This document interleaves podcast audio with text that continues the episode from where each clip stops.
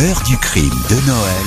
Jusqu'à 15h30 sur RTL. En France, une étrange affaire qui est peut-être un drame. Depuis le réveillon de Noël, une famille, les parents et deux enfants, a disparu près de Cognac. Les policiers n'ont toujours trouvé aucune piste. Bonjour, c'est l'un des plus anciens cold case français, un tragique conte de Noël, il y a exactement 50 ans. Dans la soirée du 24 décembre 1972, toute la famille Méchino, le mari, la femme, leurs deux enfants, se volatilisent en voiture sur une route de Charente, le début d'un insondable mystère d'investigation sans fin. Pour comprendre ce qui a pu se passer et retrouver la piste des disparus, les enquêteurs vont remuer ciel et terre, battant la campagne durant des années, sondant régulièrement les cours d'eau, mais aucune trace, voiture, vêtements, documents ne sera jamais découverte. Ils vont aussi explorer l'histoire de cette famille tranquille avec l'espoir d'y trouver un indice, un détail, une faille permettant d'expliquer cette évaporation, un différent sentimental, une dispute fatale, un départ organisé au bout du monde. 50 ans après, le pôle judiciaire dédié au cold case a décidé de reprendre le dossier avec l'espoir de résoudre cette énigme qui fait gambader les imaginations. Comment toute une famille s'est effacée de la surface de la Terre comme aspirée dans un trou noir? Question posée aujourd'hui à nos invités. 14h30, 15h30, Jean-Alphonse Richard sur RTL. L'heure du crime de Noël. Dans l'heure du crime aujourd'hui, nous rouvrons le dossier Méchino, le nom d'une famille anonyme, le père, la mère et deux enfants qui va brutalement s'évaporer la nuit de la Noël 72 sur une route tranquille et déserte de Charente. Ce dimanche 24 décembre 1972, à minuit, dans une maison de la rue des Bruns, à Cognac, deux familles célèbrent Noël autour du sapin. Ce soir-là, les Fontanillas reçoivent les Méchino. Ils se connaissent bien. Les pères de famille travaillent tous deux à l'usine d'emballage de Saint-Gobain de Château-Bernard. Un réveillon des plus tranquilles. Tous les enfants ont joué ensemble. Aucune dispute, aucune tension palpable. C'est tout juste si les Fontanillas ont remarqué que Jacques Méchino faisait traîner les choses, pas vraiment envie de partir alors que tout le monde était fatigué. Peu après une heure du matin, les Méchinos sont sur le départ. Jacques, le père, 31 ans, son épouse Pierrette, 29 ans, et leurs deux enfants, Eric, 7 ans, Bruno, 4 ans, saluent leurs hôtes sur le pas de la porte. Il est temps de retourner chez eux, la maison du village de Boutier-Saint-Trojan, au numéro 14, route de Saint-Trojan. À peine 4 km à parcourir, moins de 10 minutes de trajet. Tout le monde embarque dans la Simca 1100 couleur grenat. Les Fontanillas leur recommandent d'être prudents. Un brouillard givrant à couper au couteau vient de tomber sur ce coin de Charente. La Simca se fond dans la nuit glacée, puis disparaît. Lundi 25 décembre, jour de Noël, il est prévu que les Méchino déjeunent avec une partie de la famille. Mais Jean-Paul, le frère de Jacques et son épouse France n'ont pas de nouvelles. Au 14 route de Saint-Trojan, les volets verts sont restés clos. Du linge est encore étendu dans le jardin et aucune trace de la Simca Grenat. Un voisin, Maurice Blanchon, lui aussi est intrigué par ce silence et ses absences. Il dispose d'une clé de la maison Blanchon et un beau-frère de Pierrette Méchino entre dans la demeure, vide. Rien ne semble avoir bougé depuis la veille. Le poêle est éteint. À l'étage, les cadeaux des enfants sont disposés sous le sapin. Aucun d'eux n'a été ouvert. Dans le réfrigérateur, il y a des huîtres, la dinde et une bûche destinée au repas de Noël. Aucun désordre ne règne dans les pièces, rien n'a été volé. Le chéquier du couple est posé sur le frigo. Le livret de famille est resté dans un tiroir. Tous les vêtements et les chaussures sont à leur place dans les armoires. Les gendarmes de Cognac sont alertés de cette disparition mais répondent qu'ils ne peuvent pas agir tout de suite après tout. La famille n'est peut-être pas si loin. Cinq jours plus tard, un avis de recherche est lancé. La piste de l'accident de la route est privilégiée. La Simca, immatriculée 544 JV16, a peut-être fait une embardée sur la chaussée verglacée pour finir dans la Charente. Le lit de la rivière entre Saint-Brice et Croin est exploré. Un hélicoptère de la protection civile survole longuement le secteur. Les pompiers sondent les carrières de Saint-Même, mais aucune trace des disparus. Les jours s'écoulent et tout le monde, famille, proches, enquêteurs, écarte de plus en plus la possibilité d'un accident. Et s'il s'agissait d'un suicide collectif. Mais qui aurait pu décider d'une telle tragédie au sein d'une famille où apparemment tout allait bien? Jacques Méchineau, le père, est décrit par ses collègues de l'usine comme un gros bosseur qui fait les 3-8, met tout en œuvre pour que la famille ne manque de rien. Il est discret, ne boit pas, ne fume pas, arrondit ses fins de mois en réparant parfois une voiture au black. Pierrette, l'épouse, est présentée comme une femme souriante, charmante, pas prétentieuse pour un sou, toujours tirée à quatre épingles. L'institutrice de Boutier-Saint-Trojan se souvient des enfants, Eric et Bruno, comme de deux gamins toujours bien mis, insouciants et heureux. Une famille unie, mais en apparence seulement, un adultère, le couple serait au bord de la rupture.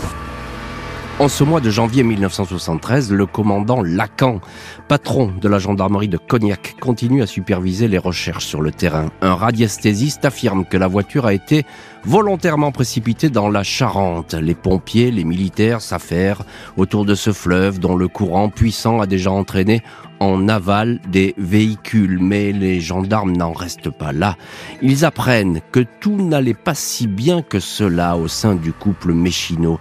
Jacques Méchineau, d'un naturel suspicieux, était depuis des mois rongé par la jalousie. Après avoir découvert que sa femme avait sans doute un amant, il avait fait part de ses doutes à son beau-frère six mois auparavant au printemps lors de la foire expo à Angoulême. Un collègue de l'usine confirme qu'il avait alors commencé à être nerveux. Jacques Méchineau lui aurait déclaré Si un jour j'apprends que ma femme me trompe, tout le monde y passera. Il n'y aura pas de rémission. Je connais des coins. Là où j'irai, personne ne me retrouvera. Aux gendarmes, il est rapporté que le mari serait devenu de plus en plus taciturne, voire même violent. Des disputes auraient éclaté au sein du couple et des coups auraient été échangés. Pierrette avait confié à sa sœur qu'elle allait quitter Jacques et sans doute divorcer. L'amant de Pierrette Méchineau est facilement identifié dans le petit village de Boutier-Saint-Trojan. Il s'agit de Maurice Blanchon, 30 ans, un ouvrier viticole qui habite dans l'exploitation familiale, une bâtisse voisine de la famille Méchineau et dont les jardins communiquent. Maurice Blanchon, c'est lui qui était entré le premier dans la maison des disparus. Il disposait de la clé car Pierrette lui avait confié un double afin qu'il puisse venir à sa guise quand son mari travaillait de nuit à l'usine. Leur rencontre était régulière L'amant est entendu par les gendarmes. Il ne fait aucune difficulté à reconnaître sa liaison avec cette femme mariée. Mais il n'a aucune idée de ce qui a pu se passer. Les gendarmes continuent à recueillir des témoignages. Ils acquièrent la conviction que, avant Noël, le mari a formellement appris que son épouse le trompait. Maurice Blanchon certifie avoir aperçu Pierrette quatre jours avant la disparition. Elle avait sans doute été battue. Elle avait des marques de strangulation, un œil poché. Il lui avait mis une bonne tabassée, témoignera des années plus tard Maurice Blanchon à l'hebdomadaire Marianne. Pierrette aurait dit à son amant de ne pas s'inquiéter pour elle. Tout finirait bien par s'arranger. Les années vont ainsi s'écouler, accrochées au scénario le plus probable, celui d'une disparition organisée par le mari, un suicide avec femme et enfant après la découverte de l'adultère, ou encore un départ très loin de la France, en Australie, pays en construction, dont parlait très souvent Jacques Méchineau et où il rêvait de s'installer. Parmi les témoins entendus, une amie du couple, Denise Graal, décrit Jacques Méchineau comme un mari jaloux et rigide. Il aurait certes pu disparaître avec sa famille, mais n'aurait certainement pas touché à un seul cheveu de la tête de ses enfants. Il rêvait de belles choses pour eux. Il voulait que son aîné devienne footballeur, indique l'ami du couple. Aucune trace de la famille, ni en Charente, ni en France, ni à l'étranger. Près de 40 ans après, l'enquête va redémarrer.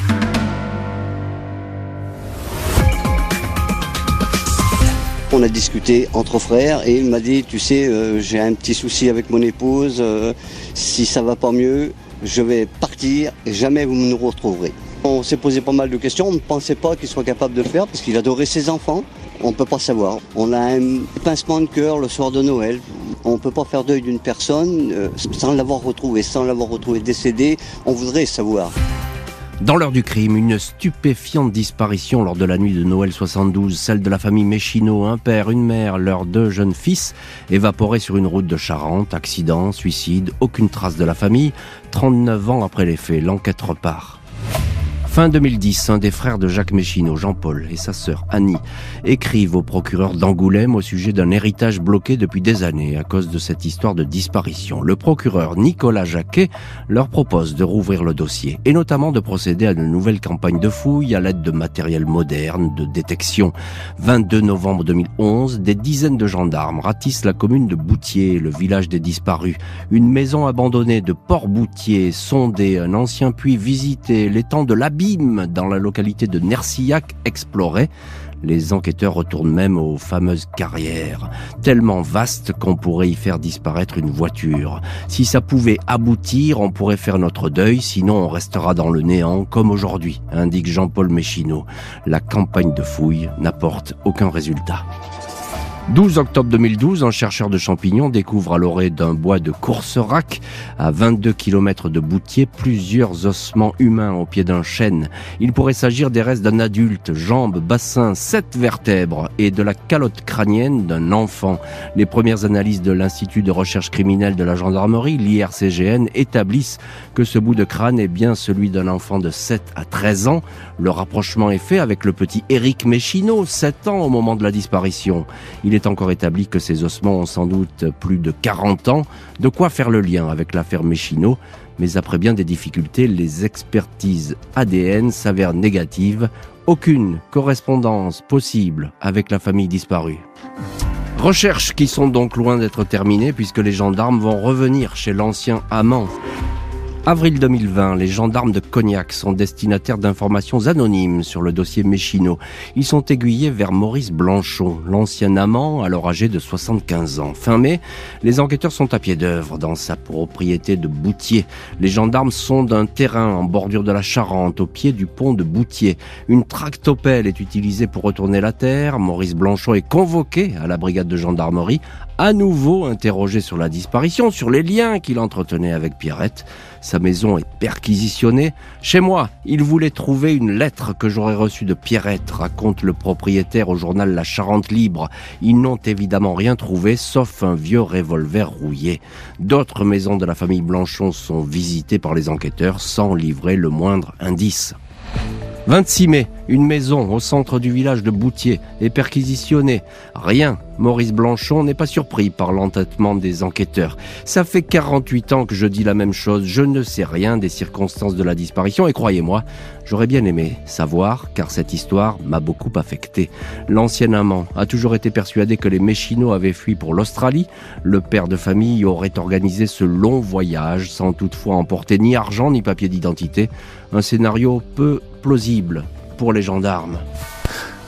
Les familles des disparus vont donc se résoudre au silence, pas la justice qui va, elle, décider de garder le dossier ouvert.